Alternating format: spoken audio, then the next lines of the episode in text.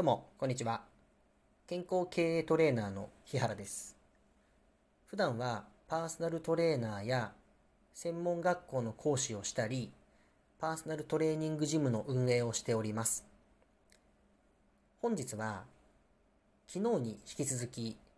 行動科学という部分の分野から、不足行動というものについてお話をさせていただきます。まあ、今回も大きなテーマとしては、ダイエットですね。この不足行動、どういう意味かというと、自分にとって不足している行動を増やしていきたいという時の、まあ、そういうワードになります。まあ、平たく言えば、ダイエットをしたいと思った時に、まあ、昨日の過剰行動というのは、例えば過剰にお菓子を食べ過ぎてしまっているので、まあ、それを減らしていきたいというお話だったんですけども、本日は運動習慣が不足していると。まあ、他にも何か不足して、えー、これから増やしていきたいということですね。不足行動。すなわち、ダイエットにおいては、運動習慣、まあ、家で筋トレをするとか、そうですね、家から出て、うん、ランニングとか、ウォーキングの習慣を作るとか、えー、スポーツクラブに入会して、それを、えー、苦なく続けていくという、まあ、そういうスキルですね。で、今回、この不足行動のやり方と、まあ、それを補う方法というところまで、まあ、全部お話をしようと思っております。では、早速内容に入っていきましょう。この不足行動、また昨日と一緒でできない人の例から考えていきますと例えばスポーツクラブに入会をして、まあ、それを続けていきたいと、まあ、そういう目標だとしましょう。大半の方は、まあ、お金を払って、まあ、スポーツクラブに入会をして、まあ、そういう環境づくりをすれば続けられると、まあ、思われがちなんですが、まあ、現状を言いますと、3ヶ月後にスポーツクラブを続けている率というのが31%しかいないんですね。まあ、これはもう全世界の共通のデータになります。スポーツクラブに入会をして習慣化している状態。まあ、すなわち3ヶ月後に、まあ、例えばじゃあ最初に入会した時週に3回ジムに行こうと例えば思っていたとしまして、それが3ヶ月後も全く同じ頻度で続けられているかどうかというのが31%しかいないんですね。まあ、10人スポーツクラブに入会したら、おおよそ7人は辞めてしまっているか、もう来なくなっているという状態になっているんですね。それぐらい何かを続けるということに対して人間の脳はやっぱりあれこれ理由を考えて続けなくなってしまうというのが現状でございます。では、どうやったらそれを続けられやすくするのか、まあそんなお話なんですが、まず一つ目に考えていくのは、環境づくりでございます。環境づくり。じゃあさっき言った、ジムに入会するっていうことが、ね、あの環境づくりじゃんって思う方もいらっしゃるんですけどもこれ2つ目のポイントを先に言いますと見える化するということなんですね。ビジュアル化。日本語ですれば見える化、えー、じゃあ1番と2番。環境づくりと見える化をミックスしてお話ししますと例えば環境づくりというのは、まあ、言い換えれば形から入るという言い回しもできるとは思うんですが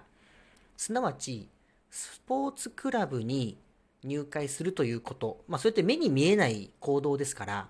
目に見える行動にしましょうというのが、えー、一つ目の、一つ目と二つ目の答えになります。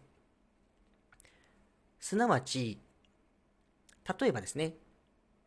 スポーツクラブに行った時に必要なもの、スポーツウェアとか、スポーツに必要なシューズですね、靴。要は、ちょっとかっこいい服を買ってみるとか、ちょっとおしゃれな靴を買ってみるとか、運動をするというところに目標とか軸を置くのではなくて、ちょっとかっこいい服に袖を通すとか、靴を履くというところに焦点を持っていくというのが一つ目の答えになります。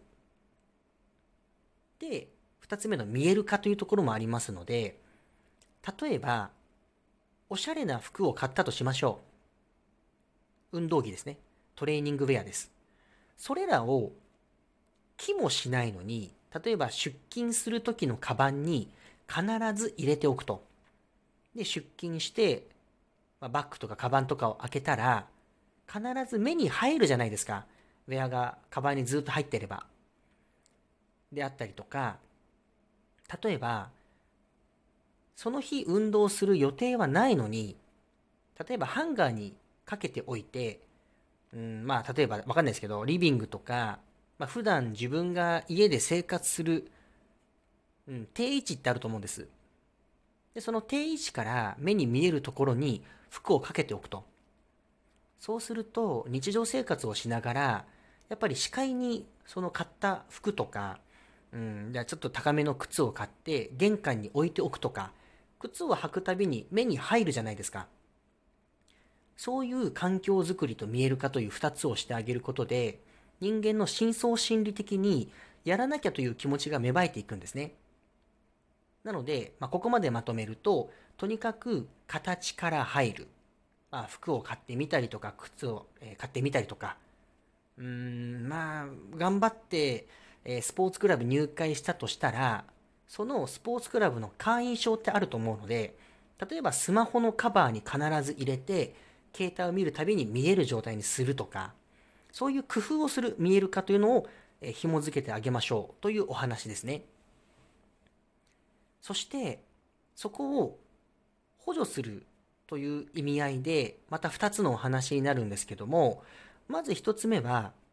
ハードルをかなり下げると。ハードルをかなり下げる。うんと、例えば、就活生とかで、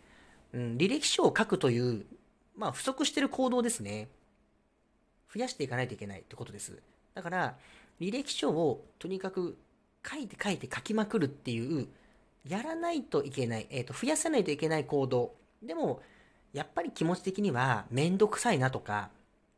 ちょっとこれやるのストレスだなっていう思うこと、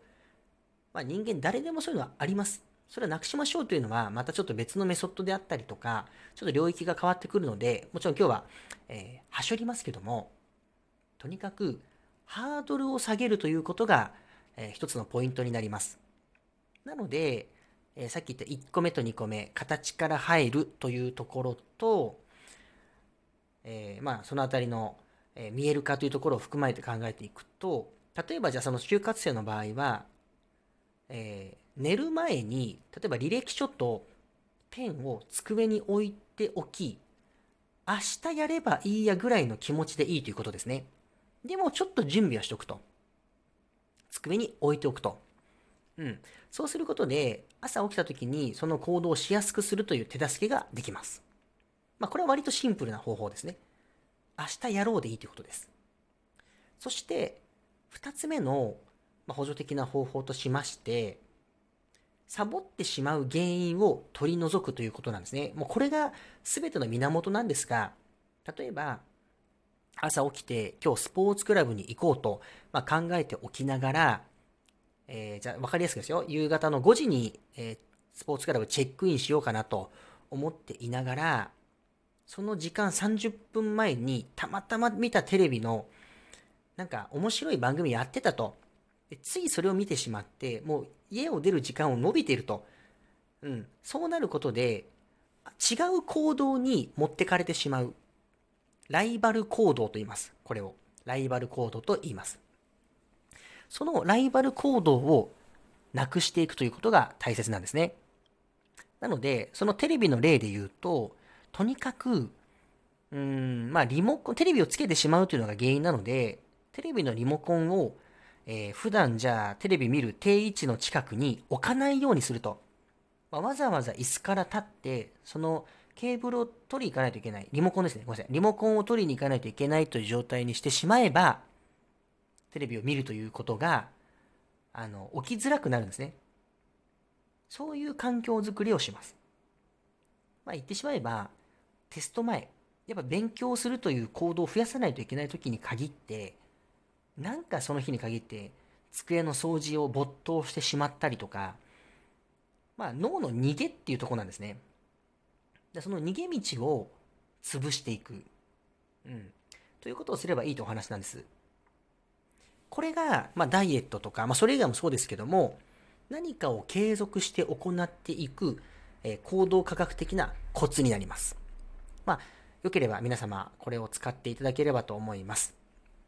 ということで、えー、お便りですとか、こういうお話をしてほしいとかありましたら、概要欄の、まあ、いろんなリンク先ありますので、まあ、コメント残していただいたりとか、えー、メールを送ってくれたりとかしていただければ非常に嬉しく思います。何卒よろしくお願いいたします。では、この辺りで失礼いたします。